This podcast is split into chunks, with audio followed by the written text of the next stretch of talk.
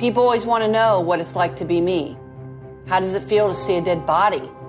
Tell a family their loved one has been murdered. Talk to a rape victim. Catch a killer. And get them to confess. Hold on tight, my friends. Get ready for the journey. And welcome to Murder with Menina. Hello, everyone, and welcome to another edition of Murder with Menina. Colleen, how are you? And heat wave in California. Well, I am relieved because I did a favor for a friend, and I'm dog sitting, house sitting, and it ended up to be a huge blessing because they have air conditioning. Oh, nice. So it's great. That's nice. Yeah. Yeah. Well, good. Worked out. All right. Well, today we're going to talk about. I can't even believe we're going to talk about this. Oh my God, 22 years ago. Probably about 20, a little over 20 years ago. So I'm a domestic violence detective, and I have put in an application to become a homicide detective. And I went through the interview and all of that stuff, and it was, a fairly lengthy interview. And I think I was put on a list, and I was up next to go. Whenever there was an opening up in the homicide, I was next to go. And so they called me up and said, "Hey, we have an opening for you." And I'm like, oh, great. And I was still pretty young because I'd only been on the street 5 years, maybe in domestic violence a year. And to be that young to go up there was intimidating, to say the least. And there was one other female up there, and she was a supervisor. So I get the call to go up there. And it's one of those things where you think you really want it, and then you get it. And you're like, whoa, I was a little nervous, a little scared. But anyway, so I get up there, and I'm working the late shift. And for a while, probably about the first month, you just kind of shadowed detectives. And that's what I did. We shadowed them around. They'd get calls. I'd go out. I'd try to learn. And then during the downtime, I would look at old homicide cases. And there's just files and files. And you just kind of look and see how you actually make a homicide file and how you label everything. And you've got to make two copies so that you have one. And then there's one that's in the office, for 20 years later if the case isn't solved. And all that stuff. So I'm just kind of learning everything. And then before you know it, it's bam, and I'm up. There's no more shadowing detectives. I'm going to be up for the next homicide. And I'll never forget, I was with my mom, and it was wintertime. And I said, I got to go get like a trench coat looking thing so that I can play the part pretty well. And we did. We went to Burlington Coat Factory, and we bought this really cool long black coat. And it's crazy. So, but anyway, so you don't get in the office until about 9:30 at night for late shifts. So I get in there, and it's February, and it's one of those deals where you kind of have to dress warmly in case you get an outside scene. And then of course you're burning up if you get an inside scene. So you don't really know what the hell to do, but, I hate being cold. So I always dress. So I'm in my long underwear and trench coat, and I'm the only one in the office. It's a Sunday night, and no one told me that you could kind of not really come in the office. You had your police radio with you, you could kind of be wherever you wanted to be. So everyone else was at home. And I'm up in the homicide. And you, the newbie, sitting at your desk waiting. Right. And I am, absolutely. Just picture that. But burning my ass up. I'm so hot. So anyway, the radio chirps, and they hit for homicide, and they said that a 911 call came in that a woman had possibly hit somebody. And that was it. So I just remember kind of popping up and looking around. There anybody there? And they're literally going into the bathroom and throwing up. I was that nervous because how I just pictured it would be like when I got up into the office and how the desks would look was actually how it was. Like it was cool. It looked like TV. It looked like, the war room. It just looked like a lot of shit, a lot of men, just like the TV shows. But so I stopped by the bathroom to pee because they always said, make sure you go to the bathroom, because you're out on these scenes forever. And then I did a little throwing up because I was so nervous. So I get there, and it's not very far from downtown. I get there, and it's in a park, but it's dark. So it's probably I think it was around maybe 11:30 or 12. And when I arrived there, I'm trying to do everything by the book, and you're supposed to find the reporting officer, which is the first officer on the scene. And there's only a couple officers there. Because it's freezing. It's so fucking cold. It's February in Indianapolis. It's so cold. So I get there, and it's just a big park, and I can see a car that's just in the middle of this field. And so I get out of the car, and it's just a brutal wind, and you're just like, ugh. And so I walk up to the reporting officer, and he's brand new too. He looks like he's about 12. I look like I'm 14 maybe, and we're just trying to figure this out. And he says, there's a body underneath the car. I'm like, come again? He's like, yeah, there's a body underneath the car. And I was like, okay, well, there's snow in this park. So as I walk up closer, I can kind of see some track marks from the car. As I get up closer to the car, I can see like a hair weave from somebody's hair. I can see a boom box. That's how old this is. There's literally like a boom box. And then there's beer bottles and stuff all over. And then in the back of the car, there's legs sticking out from the back of the car. And it's this piece of shit car. It's a Pinto. You guys know what those are. And literally, I had one. I can attest. Yeah, piece of shit. Yeah, car. And the legs are sticking out from the bottom of the Pinto, and the side door was being shut and closed with a hanger. And so I look at it, and of course, you know, I think this looks exactly like the Wizard of Oz when the house fell on the witch. It's exactly what it looks like. And I'm kind of looking at this officer like I don't really know what to do, but let's, I guess, get the tow truck off this guy. So the tow truck gets there, and there's not a huge scene, but I call for Crime Lab, and they're coming out, and they're doing their thing. And the tow truck gets there, and it picks the car up, but the body kind of goes with it because of the clothing and things that's stuck. And then all of a sudden, you see the body drop, and it's just like this thump. Oh. So then I kind of get to view the victim, and I can tell that the victim's a little bit older.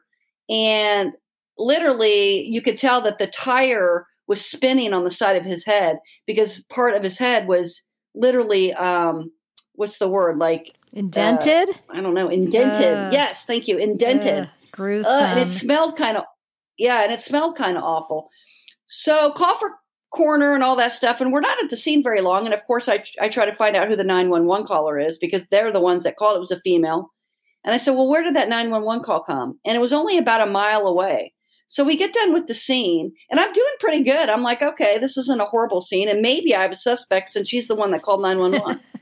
So I go there, and things are going well. I go there, and I pull up to the front of the house, and I'll never forget there was an older couple sitting on the front near the front door, and I'm like, why are they sitting outside? It is so cold. It's so cold outside. So I kind of walk up in my trench coat. And I remember the older gentleman going, detective. And I'm like, yes. And he goes, she's inside. And I'm like, okay. So I walk inside, and there's a young African-American female. She looks to be about 19 or 20 sitting on the couch. And she's got part of her hair is gone, which I remember seeing at the scene. Her face is all scraped up. She's kind of got some dirt. There's dirt on her clothing. And she's just sitting on the couch, and she's crying, and she's holding a little baby. And I just walk up to her, and I say, you know, this is Detective Menina. I need to take you with me downtown because we have to talk about what happened tonight. And she's like, okay. And she hands the baby to the woman who I assume was her mother at the time. And I kind of look back at the parents, and they don't say anything to me. So I get her in the car, and I'm really like, whoa, like I'm nervous. I'm kind of like, this is kind of weird how this is going down. And we don't say anything in the car. And it's about a 15-minute drive downtown. And I get her into in the office in the interview room, and I don't put cuffs on her. I'm not threatened by her. She looks like a little child to me. So we get into the interview room, and I start asking her questions. And of course, I Mirandize her, and she, you know, agrees to give me a statement without a lawyer present. And so I start asking her about what happened in the night. And this is my first interview with a homicide suspect. This is my very first one. I'm doing it by myself. My partners are there, and they're kind of observing and watching and kind of helping me out. But I go in there, and I sit right next to her, and we just kind of have a conversation. And I said, kind of, what happened? What happened today? And it was in that first time that the line that I use always, all the way from the very first homicide to the very last one was, you know, I doubt you woke up this morning thinking you were going to run over anybody or kill anybody. How did we get here? And so she tells me. She says that she's at home that day. Her dad was home, and this coworker of her dad's, which turns out to be the victim, who I knew was older and learned that he was in his 60s. Now, mind you, she's like 19 or 20. And so the victim was friends with the dad, and the victim had come by earlier in the day, and he had been talking to her and really wanted to take her out. And dad was like, I ain't taking my daughter out. And he's telling, you know, my suspect, you're not going out with him. Well, they end up going out, and he gave her $300 that day to go to the mall to get a new outfit for that night. And $300 is a lot of money. It definitely was a lot of money back then. It's a lot of money now. And so she calls her, and she's just telling me this, like we are friends, just literally telling me. I don't even have to ask a lot of questions. So she says she calls up her best friend, and she says, I got $300. Let's go get some clothes. You know, we're going to go out tonight. Great. So they go to the mall, and they get some clothes. And they come back, and they get ready. And he picks them up, and they go to this club. And the night is going fine or whatever. And inside the club, though, there's drinking, of course. And this is kind of an after-hours club in a kind of shady part of town, not very far from where the victim ended up. And it's an after-hours thing. So they had been partying pretty much all night. Now, the friend's there with her, and they're in the bar, and she's not paying any attention to the victim, right? He's buying her drinks all night. They're drinking. She's not paying attention to him. He gets mad. He approaches her inside the club. And there's an argument, and her friend and her are like, let's just go, because they're starting to argue. And there's video. You can see video of when they're leaving, and they're kind of tussling a little bit, not really punching, but they're tussling. And you kind of see him get in the vehicle. And he gets in the driver's seat. My suspect gets in the passenger seat, and then the friend gets in the back seat in a Pinto. I mean, they're crammed in there. And, of course, they're shutting the door with the wire hanger. So they get into an argument or whatever, and they end up in this park. And there's words going back and forth. And at one point they get out, obviously, because the scene tells me that they get out. Her hair weave's there. The beer bottles are there. The boombox. And they're fighting. Now, the friend never gets out of the back seat. Eventually, they get back in there. And at some point, he puts his hand up her dress in the middle of this altercation back in the car. And that's when she says, she goes, I just lost my mind. Like, I lost my mind. He put his hand up my dress, and I felt so disrespected that she said she kind of went to another place. So they end up getting back out, and she's punching him, back and forth, punching him. And at one point, she then gets back in the driver's seat, and she's chasing him around. And that's where I saw the tire tracks. Like, you could see that the car was chasing him. And then eventually she runs over him. And she said she heard a thump, and she was trying to back up. And then that explains, you know, it was stuck, obviously. And that kind of explains, you know, the indent to his head. And that's it. And I said, well, what did you guys do afterwards? And she said, well, we couldn't get the car off of him, so we ran home.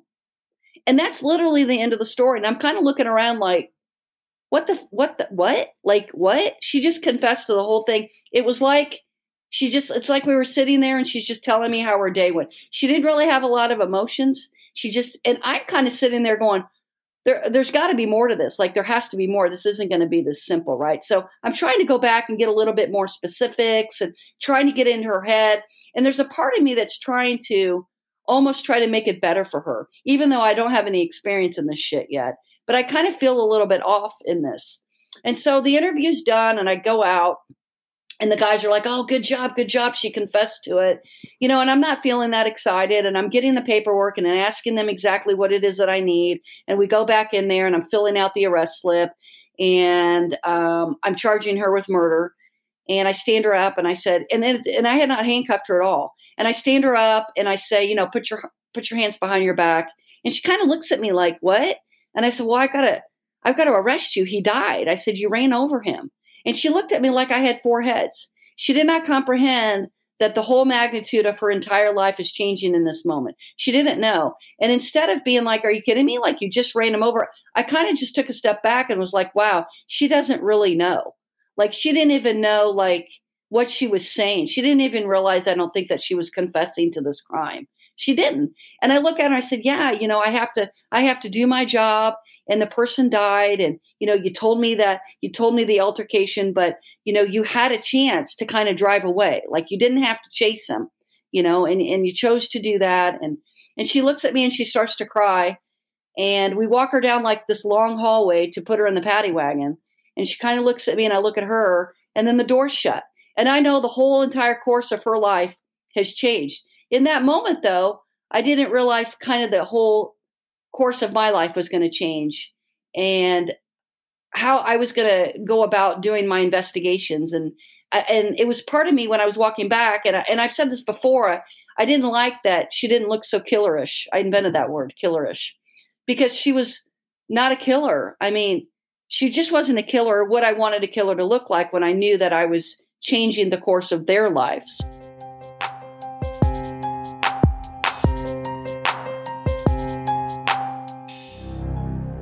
So, you know, we go through it and I'm doing all the paperwork that I need to do. And I just never really felt great about it.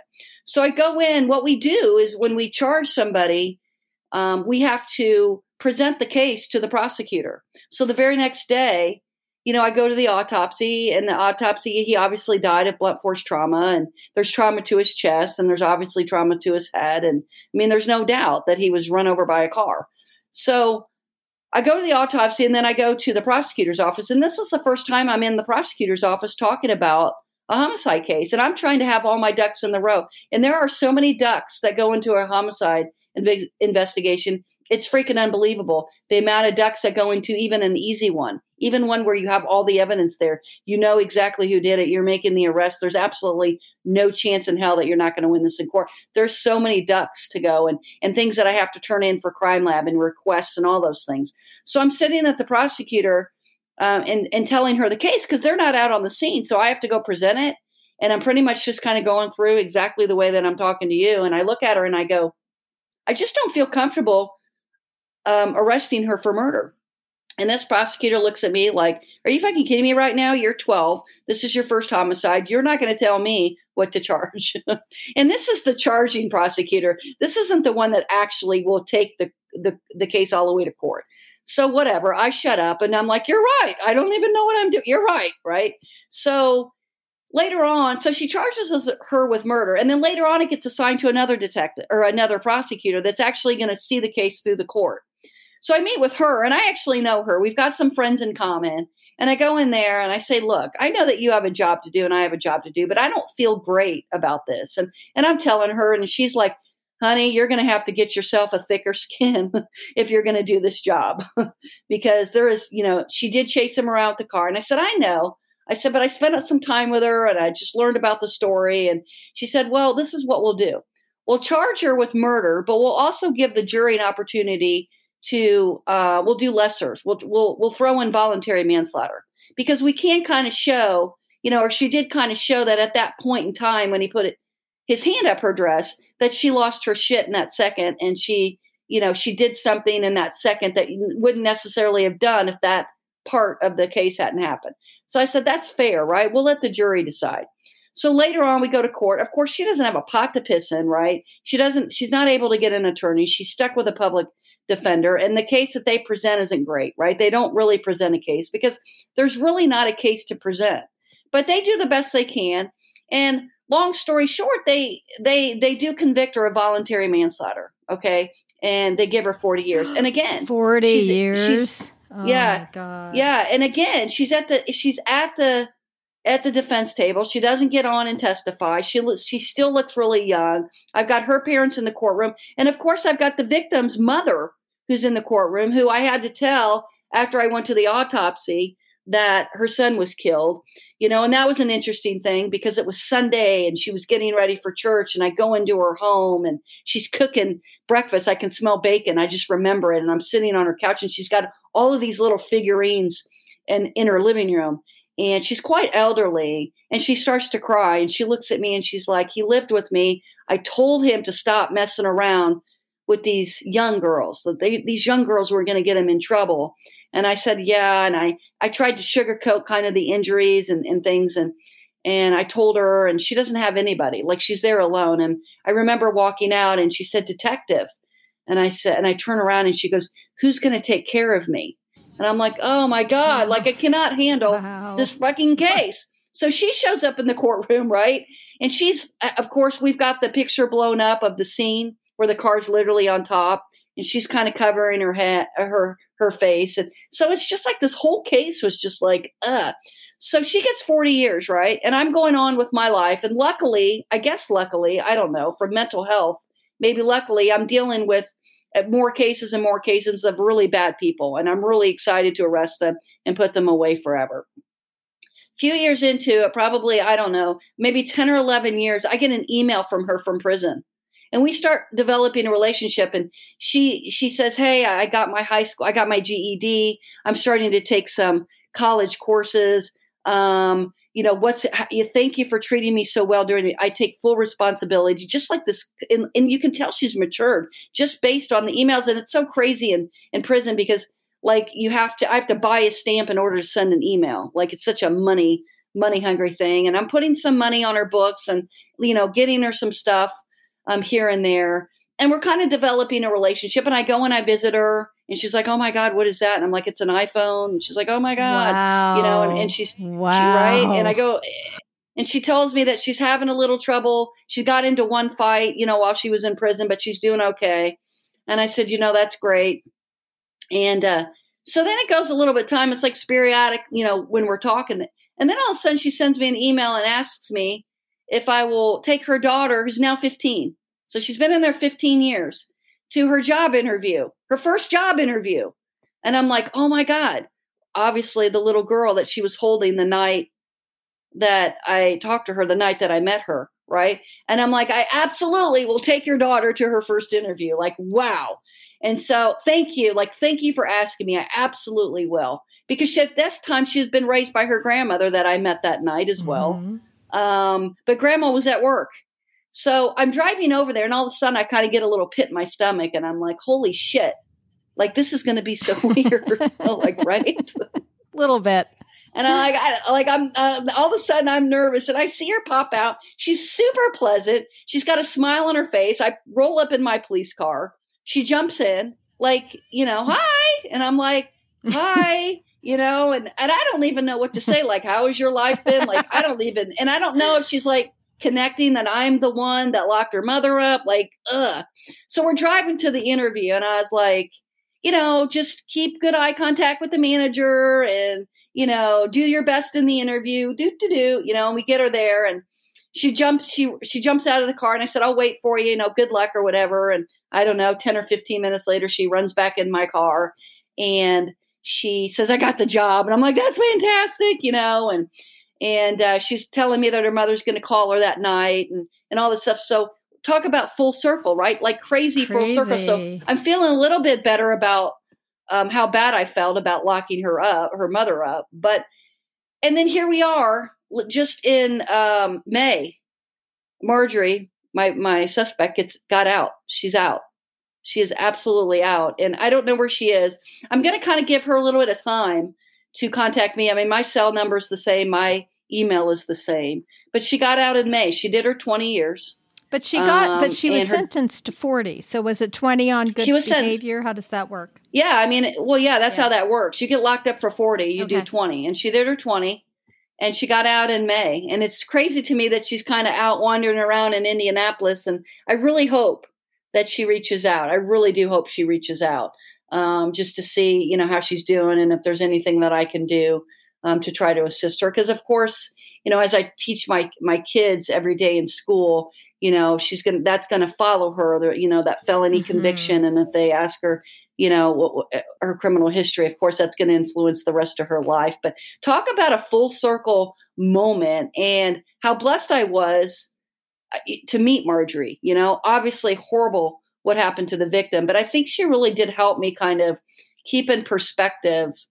And I think I had a pretty good idea, you know, but not to the degree that I learned being in a homicide detective of like I preach and say all the time, the story behind the story and what in the changes that people go through and just that whole full circle of being involved in such a horrible night to taking our daughter to, you know, her first job interview and then where she is now. And, you know, I tell people all the time, that's the best part of the job, but holy shit, a baby detective trying to figure this out. And I just wanted to say, thank you for making it so easy. Like, thank you for confessing. Like, she was like, thank you so much for treating me so well. And I'm like, thank you for so much for making this so easy and making me look good. I got my first dot, because you get a dot on the board. So a homicide board in our homicide office is, they put the name of the victim up there, and they put the date and the address. And then if you make an arrest, you get a dot by that name. So when people go up and look at the homicide board, of course you want a dot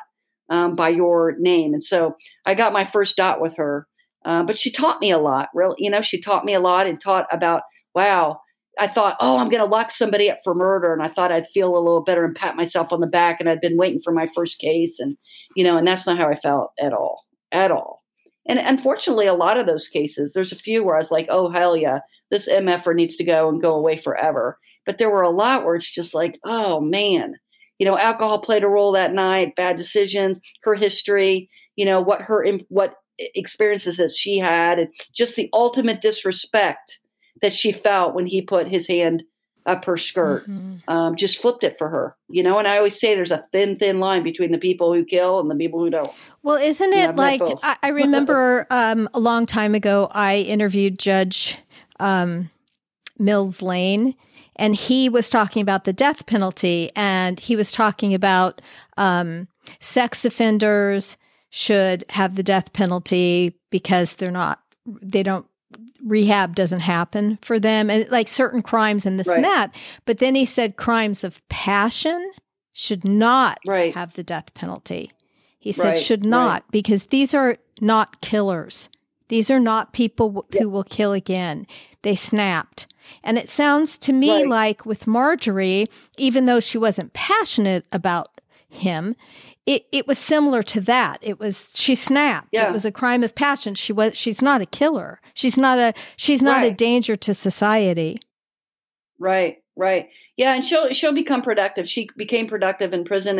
And I was really kind of quite proud of the jury too, of looking at the case and the way that the prosecutor presented it. Because by the time we went to court, I had the prosecutor kind of on my side a little bit. And then when you saw her, you saw Marjorie sitting in the courtroom, and you kind of learned about the public defender she had. And, you know, you're just kind of like, okay, you know. And so the way she presented it was, you know, we needed to get the win. I mean, she did kill another human being, no doubt about it. I mean, she needed to pay the price, but the question is what price? So the jury agreed that she didn't need to get 65. She needed to get 40. So she's out, and she's 40 some years old. So she's got, a good portion of her life, and I wish her nothing but the best. And hopefully her daughter's doing well, and hopefully she'll reach out. Yes. All right, guys. Well, we appreciate you listening. Thank you so much. Tell your friends and family, pass our podcast along. Leave us a review. Thanks again for all the positive reviews. I'm starting to get emails of cases to look into. Stay tuned too, guys, because we're going to have my favorite 911 control operator on coming up soon. And she's fantastic. And the dynamic world of what the 911 and control operators do for law enforcement on a day-to-day basis. So thanks again, everyone. We will see you next time on Murder with Menina.